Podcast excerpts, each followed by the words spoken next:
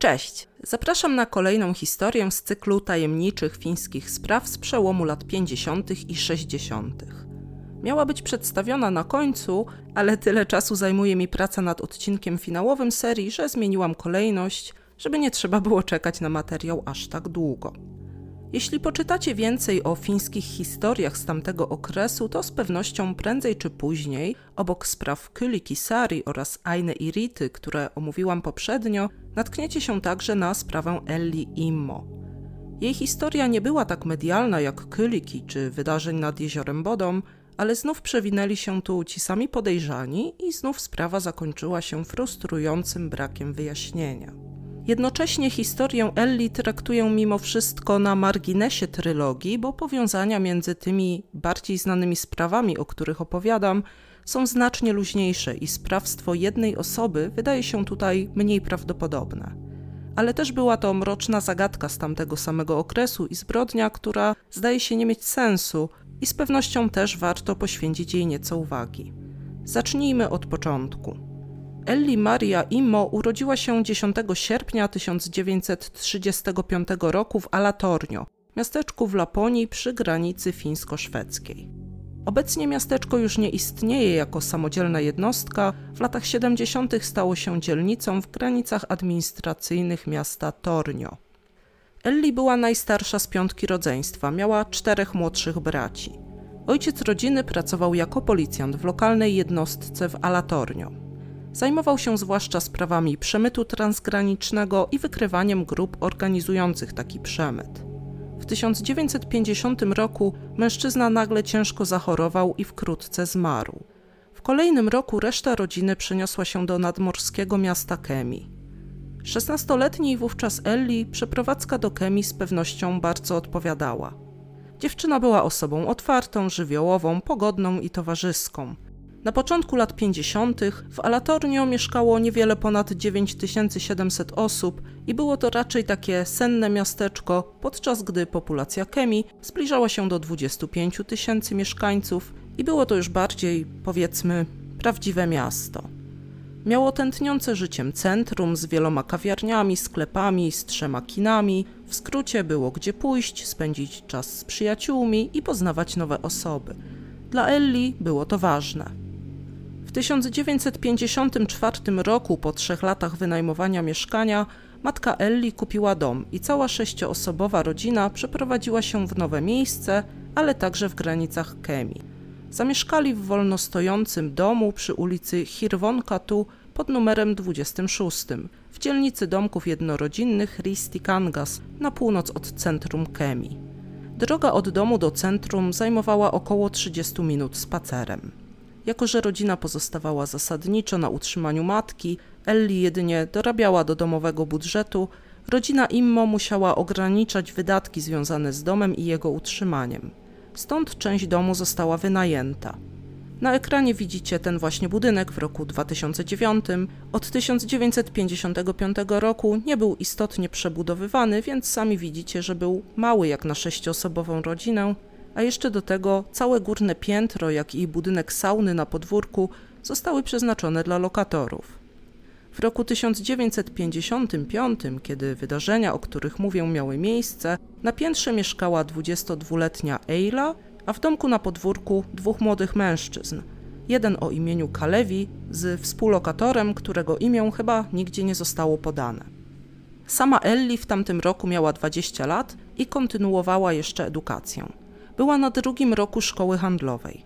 Okazjonalnie pracowała głównie w wakacje i głównie w pobliskich sklepach jako kasjerka czy przy ustawianiu towaru i dekoracji witryn sklepowych. Latem tysiąc dziewięćset pięćdziesiątego piątego roku pracowała w sklepie z farbami i tapetami w centrum Kemi, gdzie na stałe zatrudniona była jej dobra przyjaciółka imieniem Anna-Liisa. Sprawa Elli wydarzyła się na początku grudnia tysiąc dziewięćset pięćdziesiątego piątego roku. szóstego grudnia w Finlandii obchodzony jest Dzień Niepodległości, upamiętniający uniezależnienie się kraju od Rosji w tysiąc dziewięćset siedemnastym roku. Ten dzień miał i ma swoje tradycje, wówczas związane głównie z paleniem świec przy pomnikach i na grobach bohaterów wojennych oraz uroczystościami, koncertami i wieczornymi imprezami tanecznymi.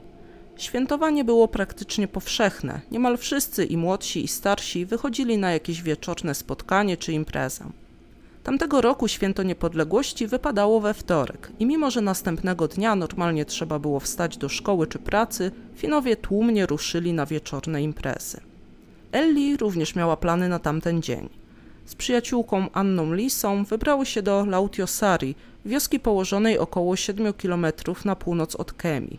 Tam miała miejsce impreza, której patronowała organizacja studencka Kariala. Przyjaciółki bawiły się razem, ale ze względu na to, że jednak był środek tygodnia, Anna-Liisa opuściła przyjęcie wcześniej, podczas gdy Elli została. Była z niej raczej taka imprezowa dziewczyna, która nie opuszczała potańcówek wcześniej.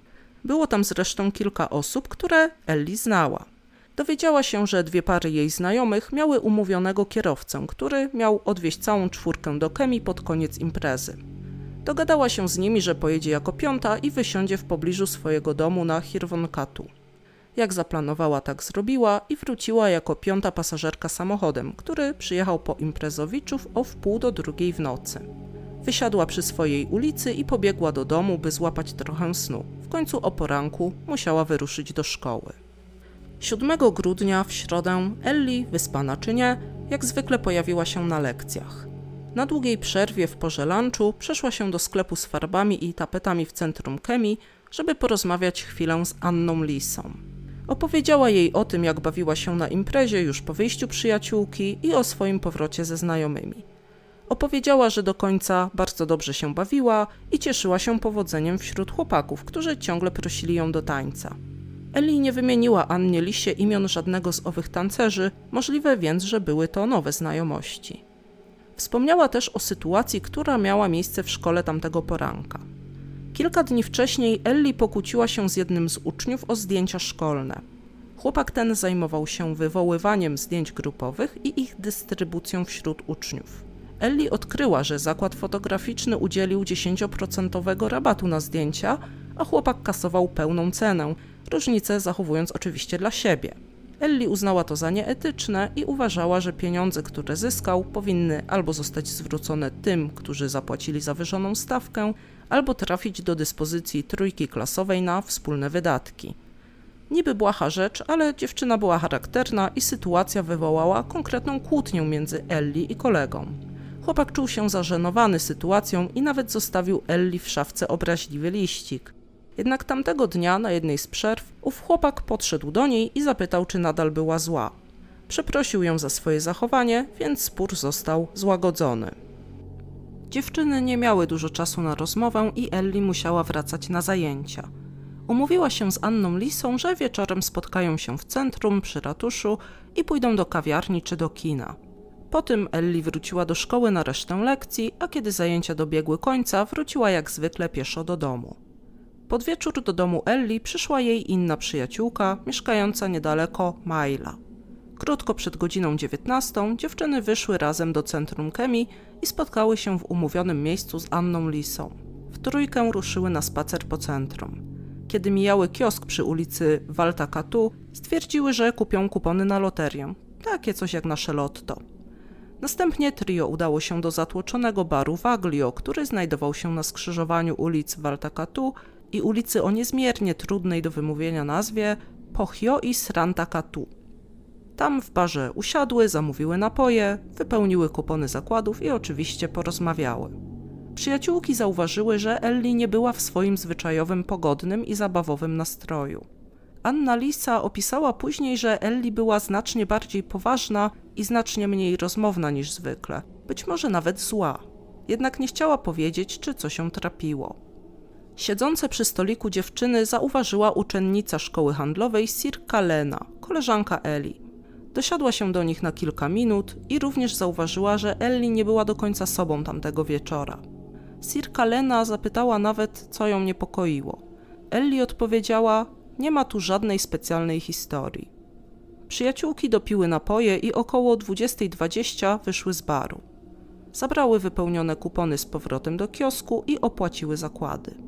Później próbowały znaleźć coś do obejrzenia w miejskich kinach. Chociaż Kemi nie było metropolią, kina w centrum oferowały wiele propozycji filmowych zgodnych z duchem czasu i były bardzo popularne wśród mieszkańców. Dziewczyny odwiedziły po kolei trzy kina w centrum. Kino Ari, kino Kivalo i kino Pirti, które nadal działa w Kemi w tym samym budynku. Sprawdziły, jakie seanse były zaplanowane na wieczór, jednak z pójścia do kina nic nie wyszło. Maila chciała zobaczyć film, który Elli i Anna-Liisa już widziały, a pozostałe filmy nikomu nie wydawały się interesujące. Dziewczyny jeszcze trochę pospacerowały po mieście, pooglądały witryny sklepowe, zajrzały do kawiarni Mokka Tupa, ale jako że nie było tam nikogo znajomego, po jakichś dziesięciu minutach wyszły. Najwyraźniej nie miały pomysłu, co jeszcze mogłyby porobić. Było bardzo zimno, Maila zaczęła narzekać na marznące palce u stóp. W Kemi w grudniu normalne są temperatury na minusie, średnio minus siedem stopni, w nocy minus jedenaście. Nawet jeśli dziewczyny były do nich bardziej przyzwyczajone, to nadal pogoda taka, no umówmy się, nie jest najlepsza na szwendanie się bez celu. Trzy młode kobiety stanęły znowu pod ratuszem. Wielki zegar na budynku wskazywał dokładnie godzinę dwudziestą pierwszą. Dziewczyny stwierdziły, że czas wracać do domów. Elli i Maila mieszkały w tym samym kierunku, więc Maila pożegnała się z Anną-Liisą i ruszyła w stronę domu. Elli została z tyłu i wymieniła z Anną-Liisą jeszcze kilka słów, a po chwili pobiegła za Mailą. Zanim dogoniła przyjaciółkę, do Maili podeszło dwóch chłopców w wieku około dwunastu do czternastu lat, którzy zaproponowali, że odprowadzą ją do domu. Maila odpowiedziała im złośliwie: „Ech, dzieciaki, idźcie do domu i dorośnijcie”. Chwilę później ci sami chłopcy usiłowali zaczepić również Elli, ale ona ich zignorowała. Dziewczyny szły razem na północ miasta wśród przenikliwego mrozu i ciemności nocy. Elli mocniej naciągnęła na głowę swoją grubą szarą czapkę, którą nosiła codziennie od dwóch tygodni. Była z niej dumna, bo sama wydziergała ją na szydełku. Dziewczyny doszły do skrzyżowania ulic Koivuharjunkatu i Lapintie.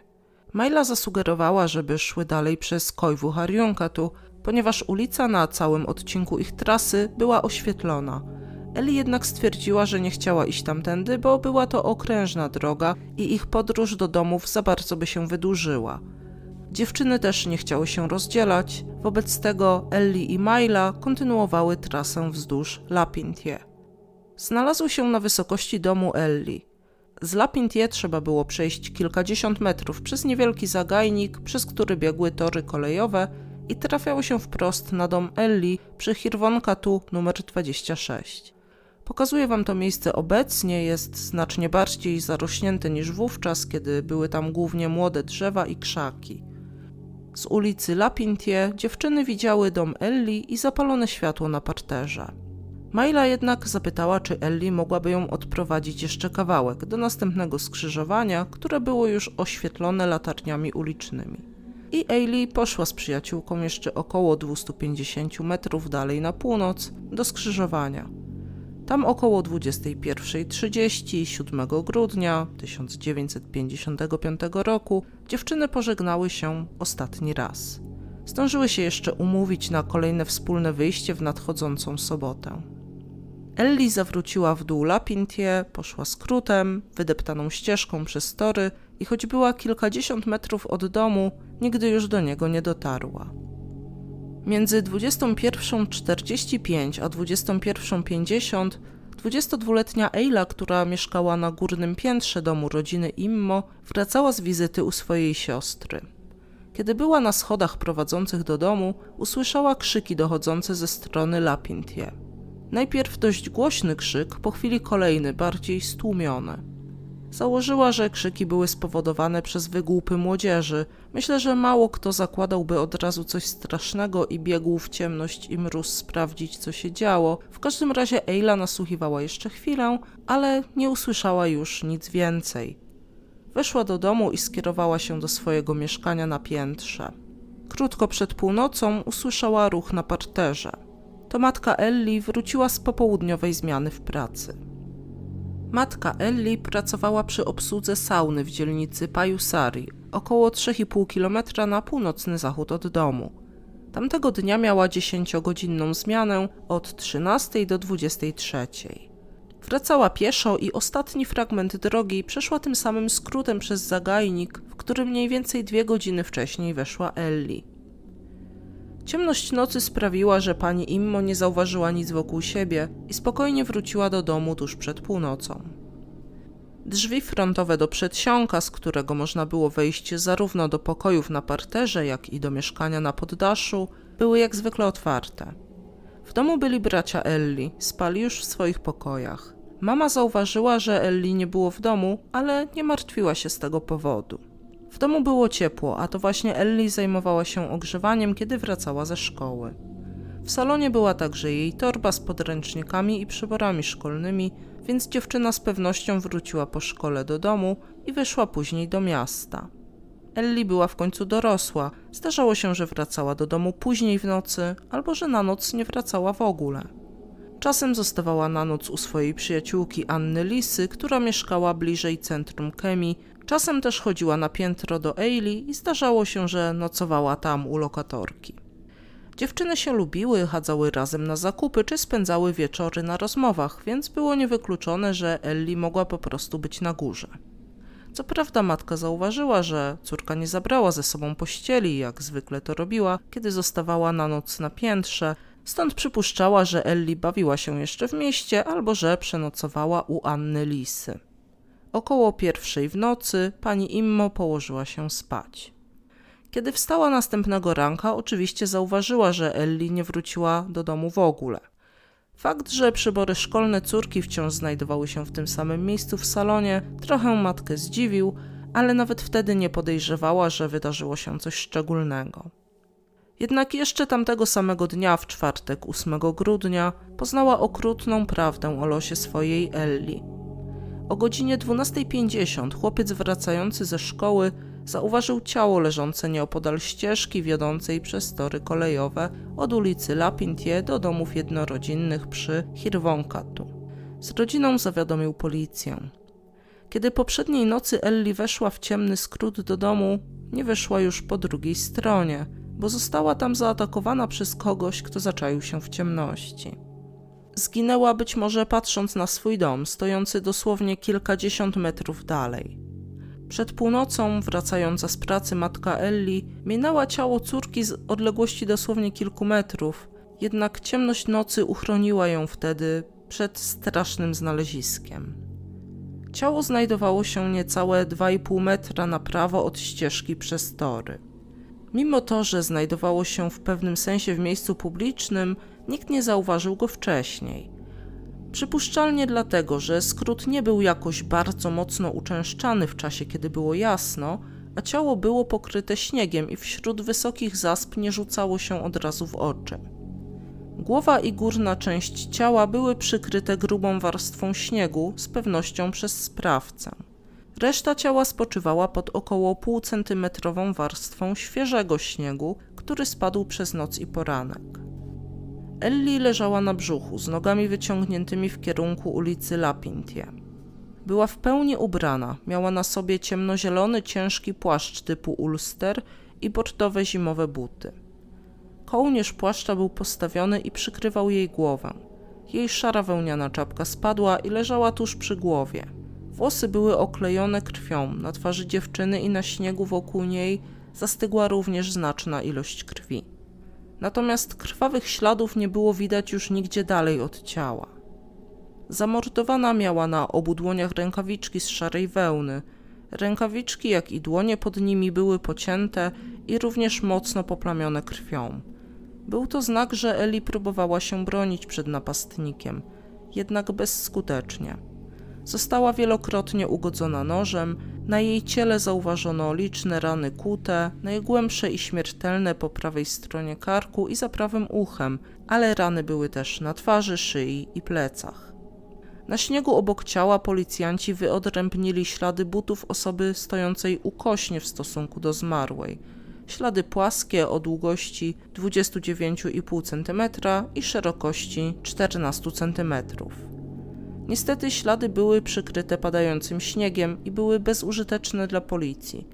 Nie pozwoliły ustalić nic na temat obuwia sprawcy poza mocno przybliżonym rozmiarem. Ślady mieszały się z odciskami butów Elli, ale wyraźnie wiodły w dwie strony od i do krzaka przy ścieżce, a kończyły się przy śladach opon rowerowych. pozwoliły wywnioskować, że sprawca przyjechał w tamto miejsce rowerem, zostawił go przy krzaku, zaatakował Elli, po czym wrócił po rower i zbiegł na nim z miejsca zbrodni. Po lewej stronie od zmarłej, szesnaście centymetrów od ciała, została znaleziona pochwa od noża Mora. Sam nóż, narzędzie zbrodni, nie został odnaleziony. We wszystkich sprawach, o których mówiłam, przewija się jakoś nóż Mora jako narzędzie zbrodni czy narzędzie zacierania śladów zbrodni. Jednak samo to w sobie nie jest żadnym dowodem na powiązanie spraw. Noże Mora były wytwarzane w Ostnor w Szwecji od końca dziewiętnastego wieku. Są zresztą do dzisiaj popularne, produkowane pod szyldem Mora Kniv. Już w pierwszych latach dwudziestego wieku produkowano ich około dwudziestu tysięcy rocznie, a z czasem produkcja się tylko zwiększała. W Skandynawii takie noże miała masa ludzi. Były standardem dla rzemieślników różnych specjalności, robotników, turystów, wchodziły w skład wyposażenia armii. Posiadanie noża Mora w Laponii czy ogólnie w Finlandii nie byłoby niczym niezwykłym i nie zawężało w żaden sposób grona osób podejrzanych. Pozostawione ślady, choć wskazywały, że zbrodnia była nacechowana wyjątkową brutalnością, nie pozwoliły wyciągnąć wniosków co do motywu sprawcy. Nie zabrał żadnych rzeczy Elli. Na lewym nadgarstku ofiara nadal miała zegarek, który zatrzymał się o godzinie siódma dwadzieścia. Na palcu prawej ręki nosiła złoty pierścionek, który też nie został zabrany. W kieszeniach płaszcza miała mały portfel z banknotem o nominale tysiąca fińskich marek i kilka kosmetyków. Nic nie brakowało, zatem zdecydowanie zbrodnia nie miała charakteru rabunkowego, również Elli nie była poddana przemocy seksualnej. Sprawa była od początku bardzo zagadkowa. dziewiątego grudnia, na drugi dzień po zbrodni, ogólnokrajowe pismo Helsingin Sanomat opisało sprawę Elli. Dziennikarz podsumował, że brutalny czyn wydaje się dziełem szaleńca. Tożsamości zmarłej nie trzeba było ustalać. W czasie, gdy policja wykonywała jeszcze czynności na miejscu, lokalni mieszkańcy zaczęli interesować się tym, co zaszło w ich bezpośrednim sąsiedztwie. Na miejscu zbrodni pojawiła się także matka Elli, która przerażona i zrozpaczona rozpoznała swoją córkę. W ramach dochodzenia policja przeprowadziła w kolejnych dniach dziesiątki przesłuchań. Ze wszystkimi mieszkańcami domów przy ulicach Hirvonkatu i sąsiedniej Yusonkatu przeprowadzone zostały rozmowy na temat ich ewentualnych obserwacji czy podejrzanych zdarzeń, jakie odnotowali w noc morderstwa Elli. W większości mieszkańcy okolicy, którzy tamtego wieczora przemieszczali się w pobliżu miejsca zdarzenia, twierdzili, że nie widzieli ani nie słyszeli nic podejrzanego, nawet ci, którzy byli na zewnątrz pomiędzy dwudziestą pierwszą trzydzieści a dwudziestą drugą. W oparciu o zebrane zeznania ustalone zostały ruchy części kluczowych osób tamtego wieczora. Kalevi, czyli młody mężczyzna, który mieszkał w budynku na podwórku rodziny Immo jako najemca, wrócił do mieszkania około pół godziny przed dwudziestą pierwszą, tą samą ścieżką, przy której Elli została później znaleziona martwa. Jego współlokator wówczas już spał. Kalevi nie zauważył niczego szczególnego w drodze do domu. Młodsi bracia Elli byli na przyjęciu dla dzieci, wyprawianym jeszcze z okazji Dnia Niepodległości, który przypadał dzień wcześniej. Wracali do domu razem około dwudziestej pierwszej, również tą samą ścieżką, którą później szła Elli. Chłopcy nie zauważyli niczego niezwykłego wokół swojego domu czy ścieżki, mimo że oświetlali okolicę latarką. Eila, która mieszkała na piętrze domu rodziny Immo, powiedziała o krzykach, które usłyszała, kiedy wchodziła po schodach do domu, umiejscowiła je w czasie na godzinę dwudziestą pierwszą czterdzieści pięć.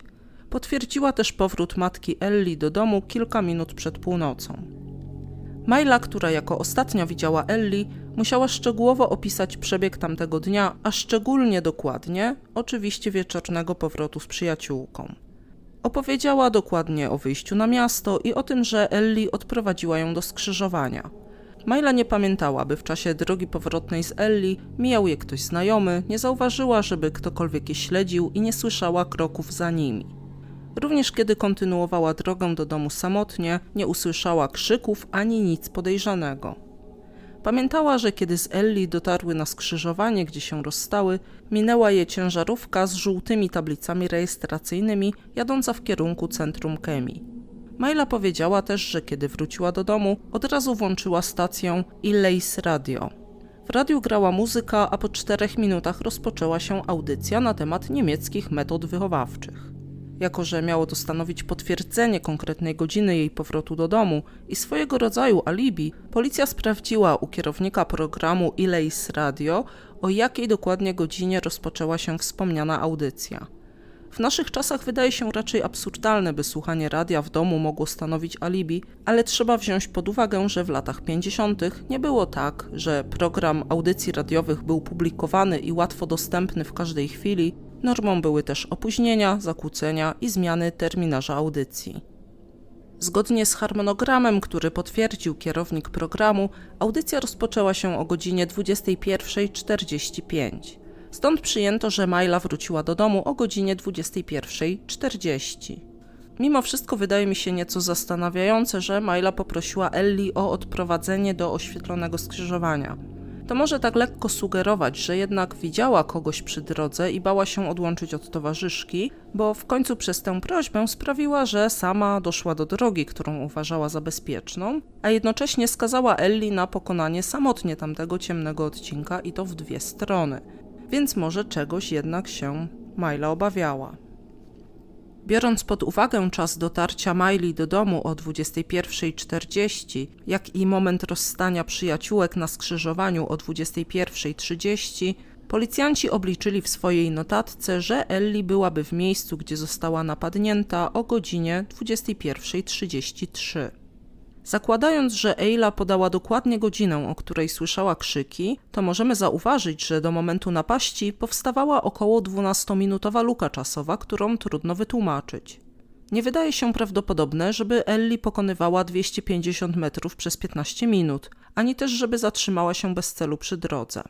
Więc może przed napaścią widziała sprawcę, może człowiek ten ją zaczepił, próbował o czymś z nią rozmawiać i dopiero po chwili wpadł w szał i ją zaatakował. Być może był to ktoś, kogo znała. Być może spodziewała się nawet tamtego spotkania. W końcu trudno zapomnieć o tym, że przez cały wieczór, przez całe wyjście z przyjaciółkami miała jakiś nietypowy, zły nastrój. Być może spodziewała się konfrontacji z kimś. Jednak są to wyłącznie spekulacje. W dalszej kolejności policjanci rozmawiali także z Anną-Liisą, z uczniami szkoły handlowej, z bliskimi znajomymi Elli i z chłopakiem, z którym umawiała się poprzedniego lata. Kolega, z którym Elli kłóciła się o prowizję za szkolne zdjęcia, również został przesłuchany. Twierdził, że był w domu przez cały tamten wieczór i noc, a rodzina potwierdzała jego zeznania.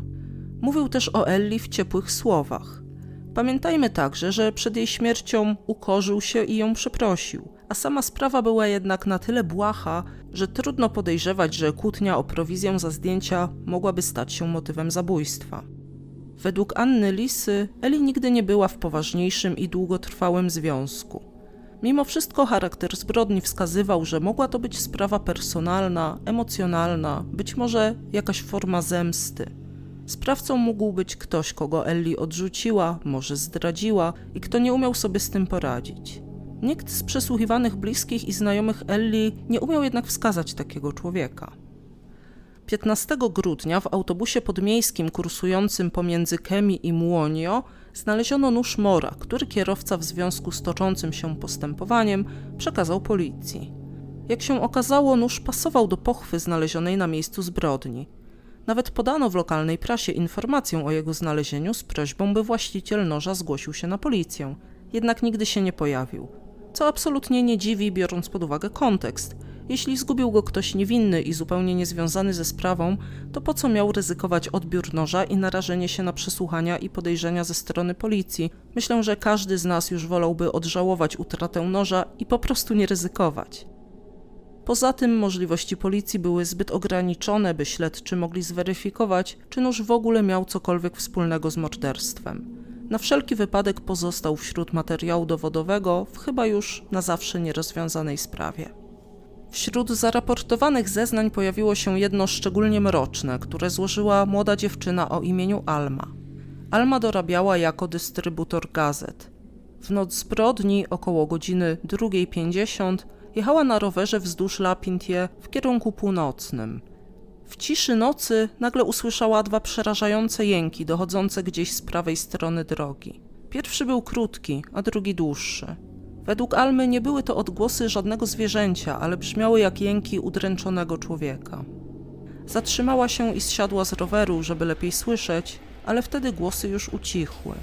Przerażenie wzięło górę i Alma odjechała, ciągle zastanawiając się, co to było, to co przed chwilą usłyszała. Dalej na jej trasie, około sto pięćdziesiąt metrów przed przejazdem kolejowym prowadzącym do Pajusari, za Almą nagle pojawił się mężczyzna na rowerze, który jechał za nią tak blisko, że dziewczyna miała wrażenie, że zaraz zahaczy ją przednim kołem. W ostatniej chwili jednak ją wyminął i zniknął z przodu w ciemnościach. Alma odnotowała tylko, że człowiek ten miał na sobie ciemną, skórzaną kurtkę, a błotnik jego roweru był zerwany i zwisał bezwładnie z tyłu. Czy mogła wtedy widzieć sprawcę zbrodni na Elli Immo, to mało prawdopodobne. Trudno zakładać, że sprawca kręcił się w okolicy czy czatował na miejscu zbrodni przez ponad pięć godzin i dopiero po tym czasie wyjechał gdzieś na północ. Dla Almy musiała to być wyjątkowo stresująca noc, jednak to, co szczególnie uderzało w jej relacji, to fakt, że jeśli słyszała jęki Elli, to dziewczyna mogła męczyć się w agonii jeszcze długo po napaści. Być może gdyby ktoś ją znalazł, gdyby usłyszała ją matka, która przechodziła tuż obok, może udałoby się jeszcze ją uratować. Materiał ze śledztwa w sprawie Elli Immo był obszerny i zawierał setki stron raportów z przesłuchań świadków, zapisów zgłoszeń od informatorów oraz kartotek osób podejrzanych. Kilka miejscowych osób, zarówno mężczyzn jak i kobiet, miało status podejrzanych w tej sprawie, ale nie znaleziono żadnych dowodów kierujących oskarżenie na kogokolwiek konkretnego. W śledztwie uwzględniono również fakt, że zmarły ojciec Elli pracował jako policjant aż do śmierci w tysiąc dziewięćset pięćdziesiątym roku. Wujek Elli także był policjantem. Jednak ten wątek śledztwa nie zaprowadził donikąd. Zabójstwo przez jakiś gang czy w ramach jakichś dawnych porachunków nie wydaje się mieć sensu pięć lat po śmierci ojca Elli. Motywu sprawcy, jak i jego tożsamości nie udało się ustalić. Nie wiadomo, czy sprawca zamierzał zabić właśnie Elli, czy po prostu kogokolwiek następnego, kto pojawi się w tym ciemnym zaułku. Zabójstwo młodej kobiety, pozbawione wyraźnego motywu i dokonane w formie bezpośredniej napaści z zaskoczenia, zbliża sprawę Elli do historii Kyllikki Saari czy Aine Irity na kempingu Tulilahti. Wydarzyło się pomiędzy tymi dwoma zabójstwami, więc i to teoretycznie może wskazywać na wspólnego sprawcę. Najwyraźniej w pewnym momencie pomyśleli tak również śledczy prowadzący sprawę Elli. Nadzorujący jej sprawę oddział Centralnej Policji Kryminalnej na początku tysiąc dziewięćset sześćdziesiątego roku zwrócił się do oddziału w Vasa o przesłuchanie Erika Runara Holmströma. Mężczyzna był uwięziony w Vasa i oczekiwał na proces w sprawie zabójstwa Aine Irity na kempingu Tulilahti. dwudziestego drugiego lutego tysiąc dziewięćset sześćdziesiątego roku Holmström został przesłuchany jako podejrzany o zabójstwo Elli Immo.